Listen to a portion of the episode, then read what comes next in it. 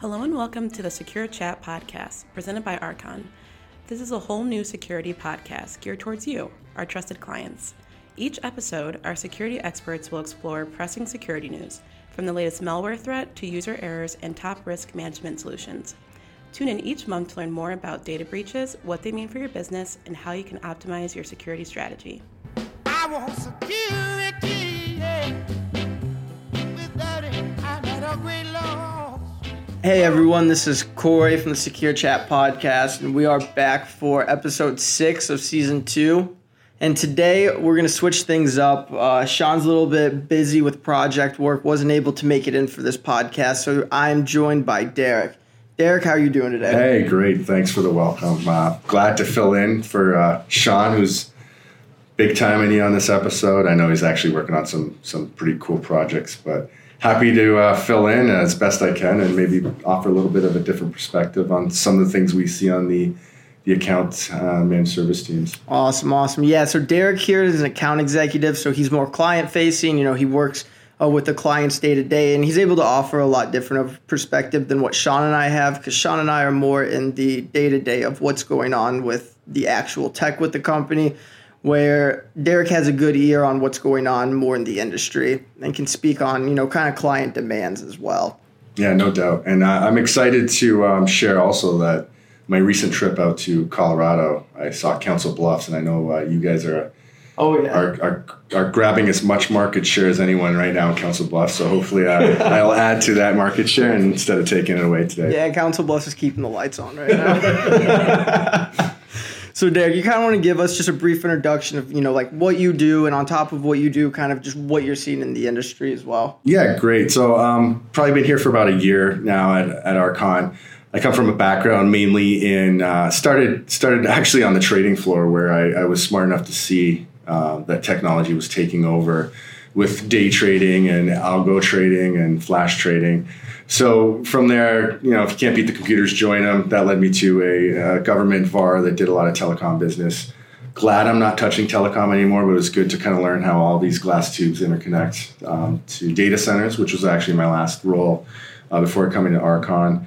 Um, layered in with security managed services, uh, and really the, the the thing that kind of spark went off was everybody was now leaving smartly or not into the data center world uh, sorry from the data center world to your amazons azures and google cloud platforms.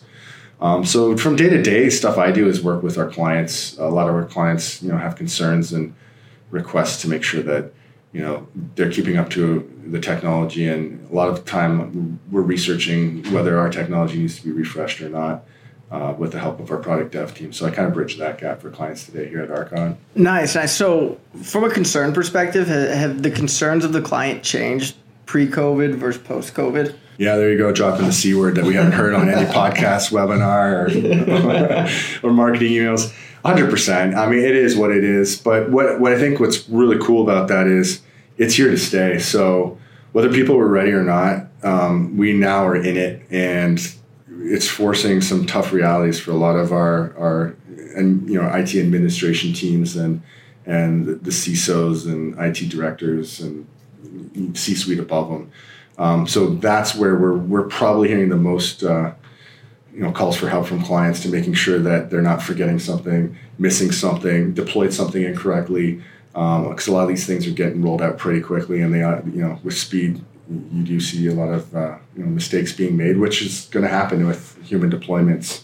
Um, so yeah, when I was looking into this a little bit more, the uh, the one of the stats that like blew my mind was that ninety to ninety five percent of configurations in the cloud uh, have some type of vulnerability in them, or in some way, shape, or form were were done incorrectly, and it was kind of eye opening, but it also makes a little bit of sense that when COVID hit and everybody had to go work from home the rate at which you had to pump out some of these uh, configurations with new technology was quicker than we've ever seen before. Because everyone was on their back heels just yeah. trying to get everything compl- or compliant but more than compliant just kind of safe in general. And when you go back and look at some of that work you can see that there's been some misconfigurations. I didn't know it was 90 to 95% though. Yeah and, and you've actually that's one thing we've seen trending um, greatly amongst a lot of our customer bases uh, with speed which for for very good reason people are you know rapidly you know closing up holes in their security posture.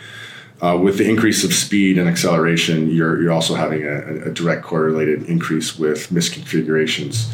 A lot of that's human related.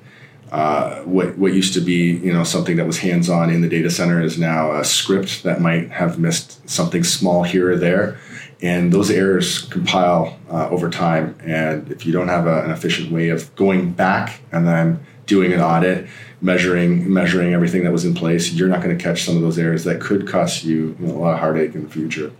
So, like from your perspective, are you seeing uh, from the client side them coming to you and talking to you about misconfigurations, or is that something more that you're taking to them and talking to them about? We're seeing a lot of times the results of a misconfiguration. So, although they all kind of fall into the bucket of um, human error, just something that was overlooked, or, or just oh yeah, I forgot to you know update that one little line of code. Mm-hmm. Uh, we're seeing the actual results of how those things can actually impact the business. Um, take take an outage when an outage does you know in, in, the middle of the day, for instance, stuff like that is uh, business impacting that is causing you know one small thing forgotten can cause a world of extra to dos. Um, so the, the, natural thing is to say, oh well, we just did this one thing one time. Well, really, it's it's more of a mindset that you've got to get when you're when you're increasing and ratcheting up your speed, you also have to make sure you've got a way of checking checking your configurations, checking your policies to make sure. Once you're done, uh, did I forget anything? Uh, and we're actually working with some cool new technologies, which you might hear about in the next uh, couple uh, marketing reach outs. But uh, there is help is on the way, and, and these our clients aren't the only ones facing these challenges. Yeah, it was interesting just how like cloud security came to the forefront when we went into COVID because a like there's the common misconception that just because you're moving to the cloud everything's more secure. Yeah. Then you you know get things moved to the cloud. Then we go and everyone works from home, and then immediately people are able to take advantage of the misconfigurations that we're seeing. And then it kind of creates this gap of like. How do we assess these misconfigurations? Like, how do we assess the security of the cloud? And then, how do we kind of move forward to filling those holes? Um, so that's why, like this month with Archon, like with the webinar and stuff, everything everything like content related has just been around cloud security because it's it's the forefront of just like what we're seeing in the industry even from a tech perspective like myself who's like in the trenches every day um, doing some of these configurations or helping our clients and, and even extends over to your end where you're more client facing and, and scoping the whole industry itself versus one singular problem yeah for sure and the, when we talk about these projects having no security to a, a, posture of increased security is great, but at the same time, you also have to check your work. And you know, running some of the scans we're running, we're seeing stuff that's just. It's not that people didn't know to do it, mm-hmm. but I think a lot of times. Uh, the big cloud partners of the world, your your Amazon's, you know, sorry, AWS, uh, Azure, GCP, they're not they're not incentivized to make sure you turn on all your all your you know safety checks. Mm-hmm. Uh, at the same time, there's ways of kind of scraping these environments uh, in read-only mode at that that kind of helps you see these things and raise them to the top. So it's not like it's a consistent thing where someone forgets to check a know, S3 bucket or a blob storage and make sure it's checked on as encryption on. But at the same time, like that could be one of a thousand tasks that person's done in, in a week, and you're going to have balls drop here or there where it's going to be you know something you've got to at least pick up in an automated scan yeah yeah it is kind of nuts just how fast moving tech is and it used to be like I don't know. I, have only been in the industry for three, four years now, but it would seem like 10 years ago when I'm hearing stories about kind of how IT functioned, it was like you got things to uh, kind of a steadier state. Like,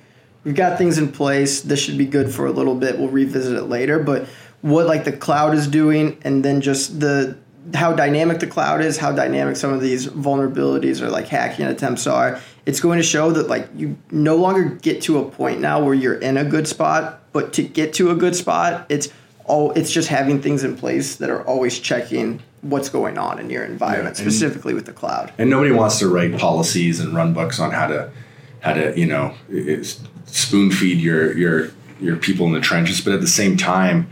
Um, you've got to have some way of tracking work. And if you're not tracking work in, you know, work out, mm-hmm. you're you're leaving yourself vulnerable to I mean, even uh, changeover and, and and as much as technology changes, people change with technologies, move to different firms. Yeah. How do you how do you keep that tribal knowledge internal? You know, it doesn't walk out the door when someone changes jobs or, or roles for that matter. um, having a proper way to kind of you know create the policies and then also you know make sure the policies that are adhered to uh, with checks and balances is huge. And because it really it saves a, it's just a little bit more of upfront work, but it saves mm-hmm. so much time in the back end when things do go a little si- sideways, which they yeah. will. But you want to minimize that risk. For sure, yeah. Min- uh, minimizing it, it seems to be what it's all about these days. And like when I'm looking into, or the more I learn about cloud security, the more I use it. Um, I'm starting to figure out it's it's like multi-layered. So you have the layer of just misconfigurations that are done uh, by like the IT staff then you have more of a second layer where it's just the uh, transfer of knowledge between even just that IT staff of who set it up. And then it goes all the way down to the end user who wasn't trained properly of how to report if a vulnerability is exploited or even know how to identify it. So now we're seeing like different layers to it and and the whole situation just seems a lot more dynamic now. Yeah, and the more the more human touch points you can take out of a process, the better. Uh, you're going to see a lot more APIs driving Power BI uh, reports, um, which is funny because it's that's kind of making a, a hum, you know, making your average non non technical, non dev person um, a report builder, which mm-hmm. is great. But you're only as good as your data is good. Uh, so it's nice you do take out the human element of someone you know configuring each cell in a spreadsheet. Instead, you're just driving that API to a to an aggregator. Um, which is great. But then again, you know, how do you check that system? And is that system passing stuff that you shouldn't be passing from source to to aggregated uh, outside environment, whether that's um, a Power BI instance in this case or or other, uh, because you never know what's out there listening, uh, leveraging your your information, and your information is key uh, because that's you know an advantage to a lot of other actors out there, and, you know, looking to breach. Yeah, so we've touched on how misconfigurations really can cause a lot of vulnerabilities in your environment, and then the importance of visibility into your environment to kind of spot trends of where you could be vulnerable in the future or kind of what you need to lock down more. But at this point in the game, with how dynamic things are in the IT world, like what is the end user's responsibility still? Yeah, it doesn't stop with with dashboarding and, and seeing what's still you know not locked down, and also like you said. Um, the actual recipe to get there with security.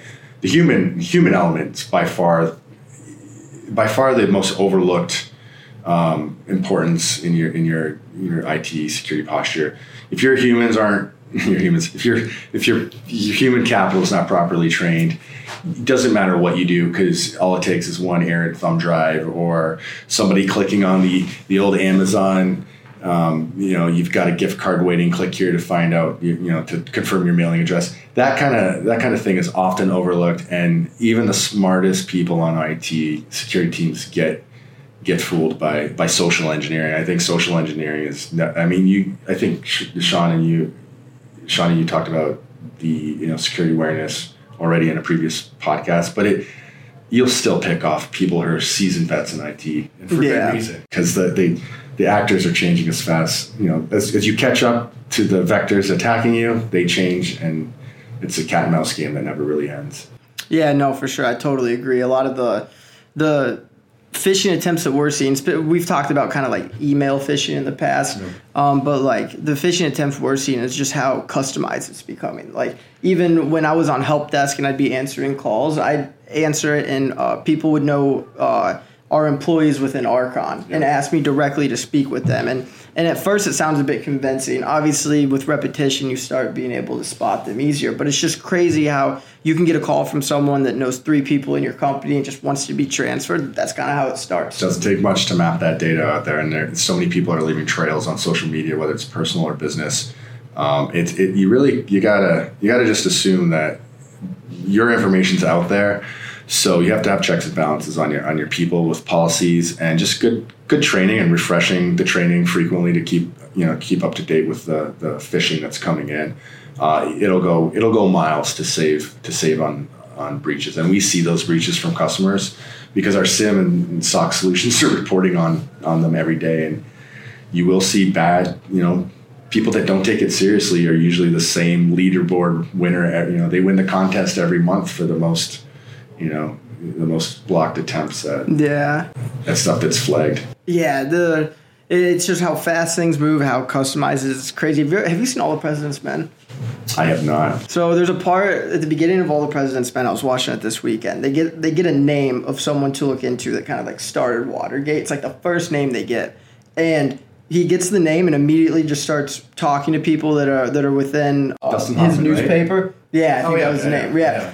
And it was it was just when I was watching it, it was crazy to see that like when they got the name, they were so excited about it, but they still couldn't do anything with that information. Where like when I come to work today, I can have someone call me up that has no idea who I am, but they know like everyone I work with, what my name is, what my role is. Like they can find me on social media platforms to get like a peek into my personal life, and it's just like a snap of the finger. You have so much information. Yeah, I would. For those that are out there that love this stuff, um, including creating spaghetti charts and click the dots of, of I would, the old '80s sitcom where they've got the yarn at the Yeah, police, yeah. police department. I, I wish it was that. I'm, I'm pretty sure it's not even that hard today to get all, half this information on uh, someone's Instagram feed or LinkedIn profiles. You know, talking about what they're up to. But uh, I would I would read a book called uh, one of the best books on this topic I've read over the years is uh, Ghost in the Wires by Kevin Mitnick, uh, who actually was kind of like one of those Catch Me If You Can guys. That movie with Tom Hanks and uh, DiCaprio. Uh, it- it's a really good insight on how easy it is to s- social engineer people with just general stuff like fake emails about yo your dentist appointments due and like who who knows what their dentist email domain is Yeah. Uh, and those things are just the good hackers out there and the good social engineers will get that information. You just don't want to be the low hanging fruit. So it's not really a, a pitch of fear to our customer base. At the, at the same time, you kind of want to, you know, make sure you don't leave your keys in the car and then say, how come my car keeps getting stolen? Yeah, yeah, it's just the base level of what like the end user responsible or what the end user is responsible for. It just like kind of keeps on raising as time goes on. And even though there's going to be you know antiviruses and certain measures like uh, KnowBe4 training that could be put underneath the responsibility to kind of protect anything that falls out, there's still at the end of the day like things are moving quicker. People have more information. It's just kind of easier to get tricked by this. Yeah, it's stuff. accelerated fast and uh, it's only getting faster. So yeah, Yeah. you, you, you can't be uh, out there racing on old tires. You got to at least keep pace with the market. And you know, we do have some cool stuff coming out that I know uh, our our CISO Chris Hankey's working on. I don't want to you know front run too much because then he's going to be uh, expediting the product development and testing. But SASE is something that's coming up more and more. Where as the workers are now working from home and and you're moving the workers from a corporate headquarter or a satellite office to the edge, which is their home. The security posture and policies and virtual, you know, conditions have to then follow those users to home because you don't know what someone's going to do on a home computer Yeah. if they don't get issued a, a laptop from corporate. And there's a lot of things you can push out to the edge, uh, much like much like we've done in other things in the data center. Uh, same concept, but instead of you know being you know your rack protecting everything that hits it from the you know the the drops uh, hitting it at the top of the rack switch. At the same time, you can protect your users from hitting stuff on the outside that's looking into the corporate information that's also on that endpoint. So more to come on that, but uh, yeah, it's everything's going out to the edge because that's where the users are, and you have to Yeah. protect them at the edge. Yeah, no, times are for for sure changing. But so th- this episode was more just high level of cloud security, like kind of the three three staples that we identified of just kind of the end user training, the visibility into what's going on in your environment, and then just kind of looking at the misconfigurations that could have happened, you know, at the beginning or you know even in, in the middle. Our next episode, we're going to go deeper into case studies and specific things that happened in the industry uh, that could have been prevented by one of these three things just uh, being more up to par. Uh, I want to thank Derek for being on this podcast. He's going to be on the next episode with us, uh, but it's always refreshing to get uh, a different perspective than someone who, who is a tech that can kind of speak on the same thing, but just have shed different light on it. So, Derek, really appreciate you being on this podcast. Anytime, anytime, and I, it's it's great to kind of listen to this myself because I'm I'm keeping up to to the trends as well. Yeah, Yeah, yeah. Good job. Awesome. Yeah. So uh, keep an eye out for the cloud security webinar that we'll be hosting soon. We'd love to see everyone join and and tune in uh, at the end of the month for more case studies going into or going more into detail on how they could have been prevented by either better configurations, more visibility, or better end user training. Thanks, guys. Thanks, everyone. You